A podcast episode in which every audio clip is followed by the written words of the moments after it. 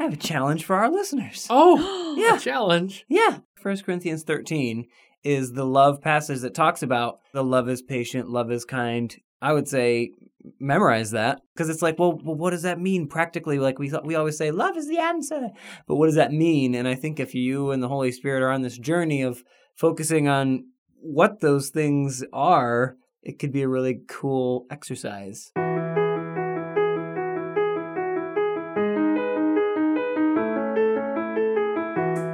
Thanks for listening to If That Makes Sense, the family life podcast about what life is like following Jesus. My name's Tim, and I'm in Family Life's radio department. I'm Robbie in Family Life's Performing Arts Department. I'm Becky in Family Life's Development Department. And we're all talking about Romans, like we have been this whole season on If That Makes Sense. Wow, Robbie, you pointed it out. Yeah, we're this is near the end. We're getting down there. Wow, wow, wow. We're getting down there. We've got, uh, I think, 16 chapters total. And oh, man, it's been a fun ride, but there's still plenty more to go, but like not as much plenty as there was a few episodes back. Which is funny because when we started, I was like, this is going to take a long time. Like, this is, you know, 16 chapters, and Yeah. there's only one a week, and we might not do the whole thing in just a week. And No, I know. even if you were to look at 16 weeks, that seems like a long time now. Poof. Yep, it goes by pretty quickly. We've taken a few weeks off, and we're just glad that you are on the journey with us. And you can pop in on any episode you like. We're just people like yourselves reading God's word, not pastors or anything, just talking about what we're seeing here. And Romans 13 has plenty for us to see and talk about. So we're just going to break this chapter up here between the three of us and jump right into what Paul's got for us today. Robbie, do you want to start? Yes, yes, yes. I'll start. I'm in the the New Living Translation.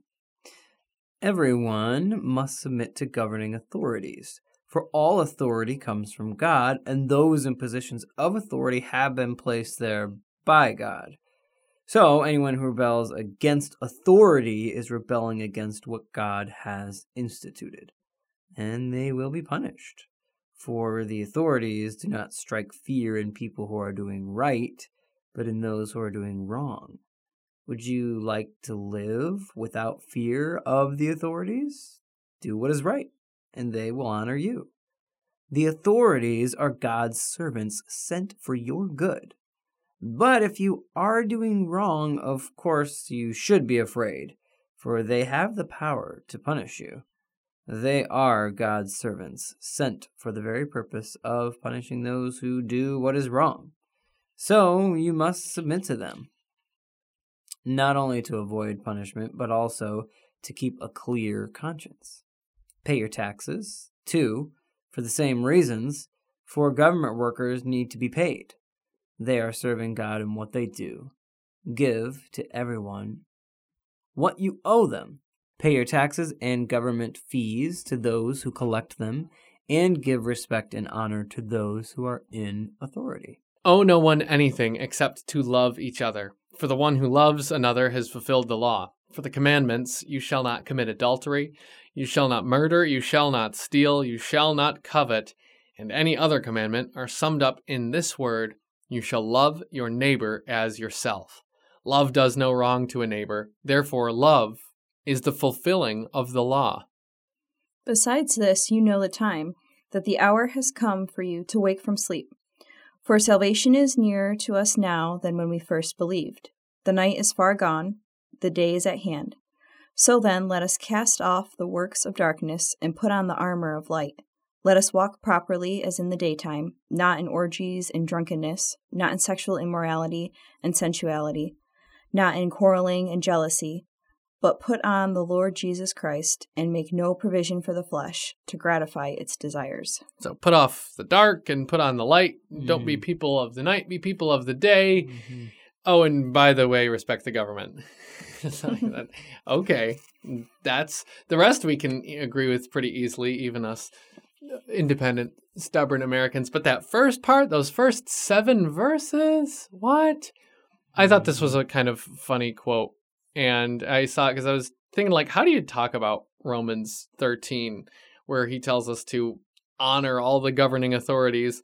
So, a quote from uh, uh, a Douglas Moo, he's a theologian, I suppose, but what he says about how we've interpreted Romans 13 the history of the interpretation of Romans 13, 1 through 7, is the history of attempts to avoid what seems to be its plain meaning. it's like, oof. That gets at us, doesn't it? Like, I've heard so many talk about this and say, well, you, you know, what Paul's really saying here isn't to honor the government and to respect the government, it's to, uh, okay, really? I mean, but he does say it pretty clearly. Honor the governing authorities. Your uh, your translation said it one way, Robbie. Mine says that uh, those that exist have been instituted by God. That's what the Bible says about governments. Wow. Can we just like how do we always feel about that though? Yeah, that's definitely one to wrestle with because you're like, uh, what about Hitler? Like, did God put Hitler? Well, he wasn't really like a governing authority, but if God is sovereign, he knew it was going to happen, or did he? But then Mm. also on the flip side, you know, you've got their, you know, hey, bow down to this gold statue of me, says the king. And of course, they know the only God they're supposed to bow down to Yeah. is the one true God. Daniel and or uh, Shadrach, Meshach, and Abednego, and and Daniel in his own way, they didn't Right. obey the government Yep. when those things happened. They were commanded not to pray, and he prayed anyway, or only pray to the king. So obviously, you have certain instances where you- you're going to have to look at it and say, okay, what is ultimately God is the one I'm following. So if this is diverging from that, you know, you have the debate of even during that. Again, hi- hiding Jews during the Holocaust. Oh no, it's illegal to hide them. Do I? Don't I? Do Mm. I? do I lie about it and hide them anyway? Do Yeah. I, you know, you have the the ladies who who who didn't kill the, you know, Pharaoh said kill those babies that are born, and they were like, oh, they gave birth so fast, we didn't, you know. That's so right, right. In God's word, you- Mm-hmm. there's people that lie to get around what the government's telling them to do when they're telling them to do something evil. So I think it's the difference between does it make me uncomfortable and I not like to do it, eh, but the government says to do it, or are they telling me to do something that God would not want me to do? And I think making that distinction is important. And I think a challenge that comes with that distinction is as Americans, we're so used to having our freedom and we're so used to being able to do what we want, when we want, and how we want, that when the government suddenly to us steps in and is like, no, you can't do this anymore, or you have to do it this way. I think our initial human reaction is to be like, no, but my will, and I'm going to do it this way. Um, and then coming back and realizing, wait a minute, God put you in charge, and God's in charge of you, and I'm supposed to honor you, and I'm supposed to do what you say unless it's causing me to sin. It's like, oh, do I really? Oh, get out of the way, self. I think we've already talked about a couple things I think are really interesting to this conversation. What Robbie, you mentioned at first with rulers who are clearly evil, even commanding evil things. And then, Becky, something you mentioned where it's the government not saying something evil, just something we're uncomfortable with, they're not used to. If we're not careful, we can mix up our responses to both of those because the Bible's very clear. If the government commands you to sin, you must obey God rather than man, like the apostles said in the book of Acts when they were they were commanded not to preach about Jesus. They said, "Sorry, can't do that. We have to preach because Jesus told us to, and he's above you." But if the government's telling us to go 35 where they used to let us go 45 in our cars, the speed limit changed and we don't like it and we don't see a good reason for it. So, wow, it's a free country. I'm going to keep driving my own speed limit. Well, actually, you're just kind of disobeying God because He gave them the authority to put up that speed limit sign and not you. And maybe that's not quite bearing the sword like the uh, government Paul talks about in Romans 13, but maybe you could just swap it out and say that they're God's servant for your good. If you do wrong, be afraid, for they do not they do not put up speed limit signs in vain, we'll say in a 21st century translation of Romans 13. So, what about where it goes next? Uh, where we're just talking about what we do owe each other. Maybe we owe the government honor and authority let's talk a little bit about what it is Paul says we owe one another. I personally love this section because one of my most favorite sentences, phrases, it's sometimes it's a full verse, sometimes it's not in scripture is you shall love your neighbor as yourself. Um, partially because it's convicting to myself. Am I loving myself as I love my neighbor? Sometimes we can struggle with loving ourselves well. Hmm. Um, so am I am I viewing my spot myself from that lens? And am I really loving my neighbor well? Because if I'm going to love my neighbor as myself, then I'm going to love them unconditionally. I'm going to be their cheerleader. I'm going to support them. I'm not going to do evil against them. All of these things. But I love that it sums up the law. It's like, it's that simple, yet that complex at the same time. Mm-hmm. Yeah, love your neighbor as yourself, and and I think of even things like, well, I know when I'm hungry, and so I go get a snack, and I know when I'm too cold, and I put on a sweater or whatever, and it's like, huh. In those ways, there's certain there's certain things that I know how to best take care of of me because I know what my immediate needs are and what would my life look like if I if I tried just as hard to take care of you and to Hmm. take care of you as as easily and as quickly as I take care of myself, which I'm very very bad at. I'm pretty bad, pretty bad. I'm, I'm pretty good at loving. Uh, taking care of my needs and not thinking about your needs and your needs. If it's too cold, I'm going to say turn off the air conditioning, but maybe I should put on a sweater. It reminds me of the might be Corinthians somewhere where he has the whole thing about speaking in tongues and all these cool, awesome spiritual gifts. Oh, and yeah. then he sums it up by saying, like, yeah, but if I don't have love, I'm just a resounding gong. If I can move the earth and speak in tongues and angels of men, but don't have love, hmm. then what good am I? And I feel like there's so many things that we have talked about in the book of Romans that we could disagree on, or I don't know if it means that, and I don't know if I like that, and oh, does God choose me or do I choose him? And is God fair? And then I just feel like here you are at the end of the book, and one of the things he's trying to say is loving other people is really important. And out of all the things we've talked about, like, Yeah.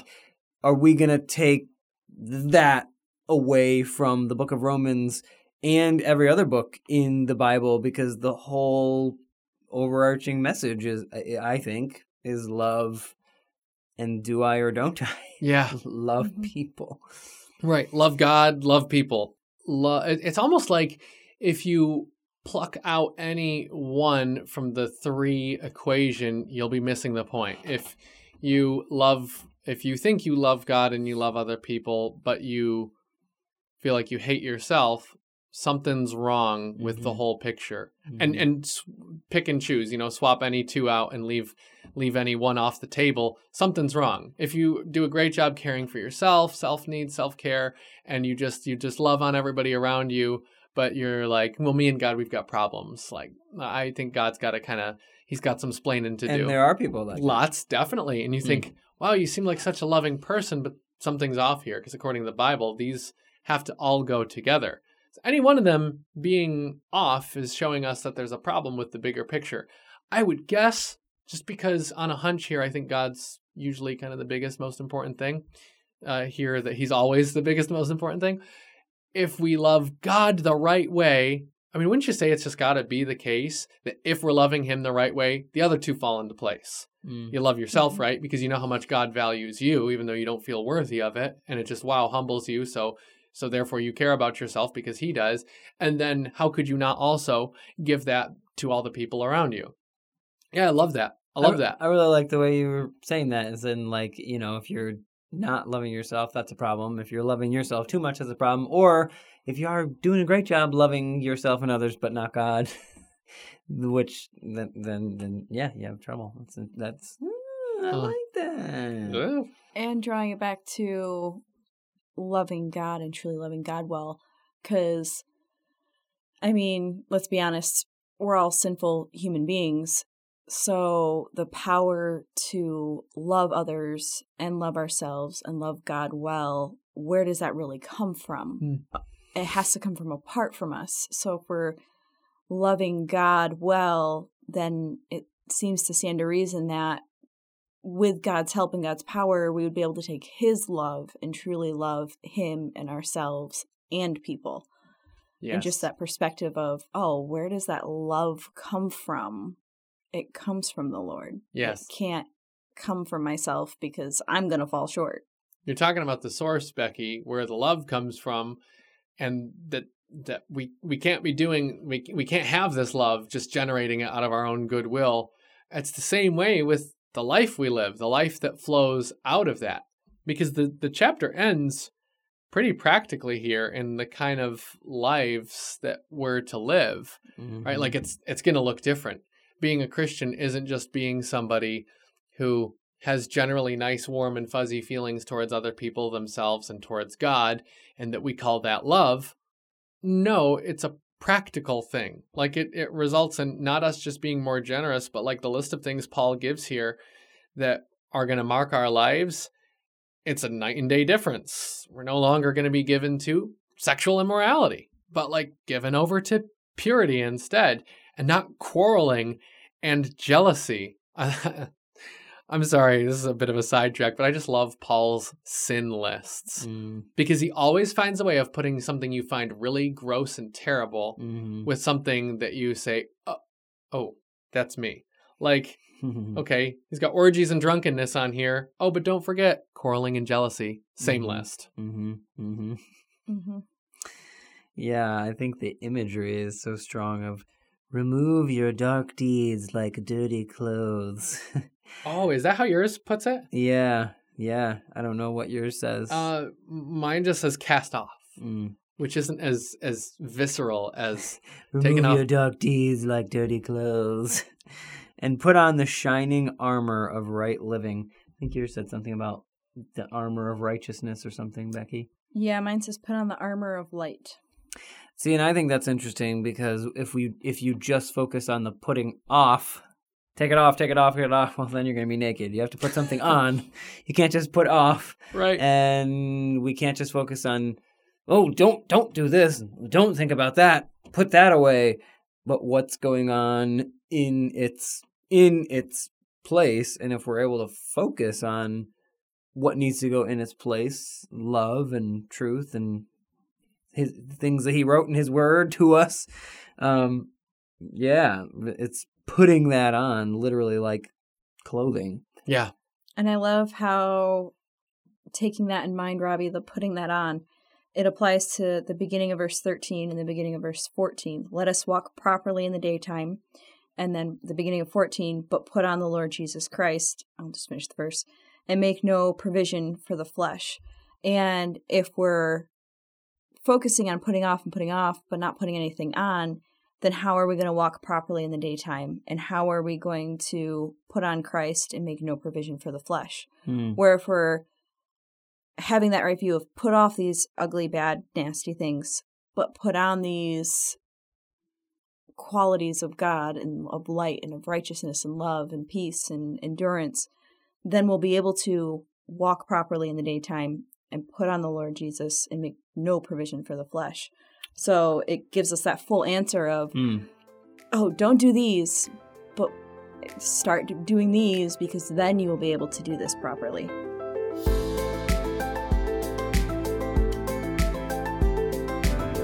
I have a challenge for our listeners. Oh, Yeah. a challenge. Yeah. 1 Corinthians 13 is the love passage that talks about if I don't speak in the tongues of Yeah, men and angels. Yeah, you got but it. and then there's the love is patient, love is kind. It doesn't envy, it doesn't boast, it isn't rude, it isn't proud. Um, I would say memorize that. But a cool way that you could memorize it that I've tried that I thought was really cool was to do one section of the verse a week. Oh. So just focus on love is patient and a whole week practicing being patient. Ooh, that was probably a fun Mm. week. and then yeah, because then you have lots of opportunity. And then the second week, love is kind. Well, what does it mean to be kind? And and take yourself, you know, a whole Cool. week at a time, and then by the end, you'll definitely have the whole thing memorized. But you'll have all these chances that you've gotten to practice because it's like, well, well, what does that mean practically? Like we thought, we always say, love is the answer, but what does that mean? And I think if you and the Holy Spirit are on this journey of focusing on what those things are, it could be a really cool exercise. Yeah, that's And I'm, I'm probably cool. going to do it again. I I'm think going to do it again. I think that's more of a more than a challenge for just the listeners because I definitely should be doing that. Oh no, that's fine. You guys, you guys take that. That's good. Uh, you guys can have that. Um, yeah, yeah, yeah. Tim's That's got super- love down. No, Yeah, yeah, Tim, yeah, what you really thinking over Oh, there? you know, I, I want to take us somewhere else. Actually, in the Bible. In all seriousness, that's actually a super. That's super cool. I do remember when you were doing that, Robbie, and you were you were creating those reminders for yourself, and and yeah, it seemed like that was a super practical thing to do. That's really cool. But uh, and al- also also in a serious way, I there was another biblical story that I thought was kind of a cool a cool tying together of this chapter that Paul Paul has for us and it's another part of the Bible, kind of unrelated, but it brings together the government and our hearts. It's not a long story, it just happened when some people tried to catch Jesus in his words, which is funny when you think about it. But they were trying to make him say something that he would regret in public and Mhm. spoiler they ended up feeling pretty dumb about it. the the Pharisees said to him, "Tell us then, what is your opinion? Is it right to pay the imperial tax to Caesar Mm. or not?" They think we've got him here. Caesar is like the worst, and we're going to ask this Jewish teacher if we should pay money to Caesar. Well, either way he answers, we can we've got a gotcha for him. But it. Jesus, knowing their evil intent, said, "You hypocrites, why are you trying to trap me? Show me the coin used for paying the tax." they probably knew they were in trouble here. Like, oh, well, whatever. They brought him a denarius, and he asked them, Whose image is this? And whose inscription? Caesar's, they replied. Then he said to them, So give back to Caesar what is Caesar's, and to God what is God's. Mhm. When they heard this, they were amazed, so they left him and went away. I think the implication they got from that is oh, whose inscription and name do I bear? Okay, Mm. so the coin has Caesar's face on it. You know what? If he charges you taxes, it's money. That's not the stuff that God's kingdom is built out of, anyways. If he taxes you, give it back to him. Taxes belong to Caesar. There is the Bible saying to pay our taxes. Jesus says it here in Matthew 22, and Paul said it in Romans 13. We already read that today. But the more difficult part for us is the second part give back to God what is God's. What bears God's likeness and inscription And image. and image? Yeah, Mm. every one of us. We're made in his image. I'm fairly certain it's the same word too. Oh, In that's pretty cool, In the original language, I think That- it's the same. I wouldn't be surprised. I wouldn't Mm. be surprised because, like we see in Romans 13, owe no one anything except to love one another. Don't be about owing money and figuring out that's not your first priority. The first priority is paying back the love you owe one another, the love God gave to us first. That's where this whole thing comes back to, really. Give to God what is God's. What does He ask of us? Well, like we already said, lives that are marked by Mm. love like he loved us. Mm. Love it. Yeah. So, obeying the government is one thing, but if we think that's hard to do, it's probably only because we're missing what the bigger calling is. That's a lot harder, but a lot more rewarding. And that's owe no one anything except to love each other, for the one who loves another has fulfilled the law. Thank you for joining us for If That Makes Sense, the family life podcast about what life is really like as a young adult following Jesus.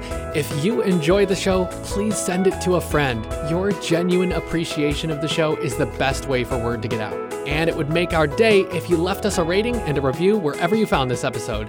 Family Life has more great original podcasts that you can check out at familylife.org slash podcast. Thanks again, and we look forward to having you along for the next one.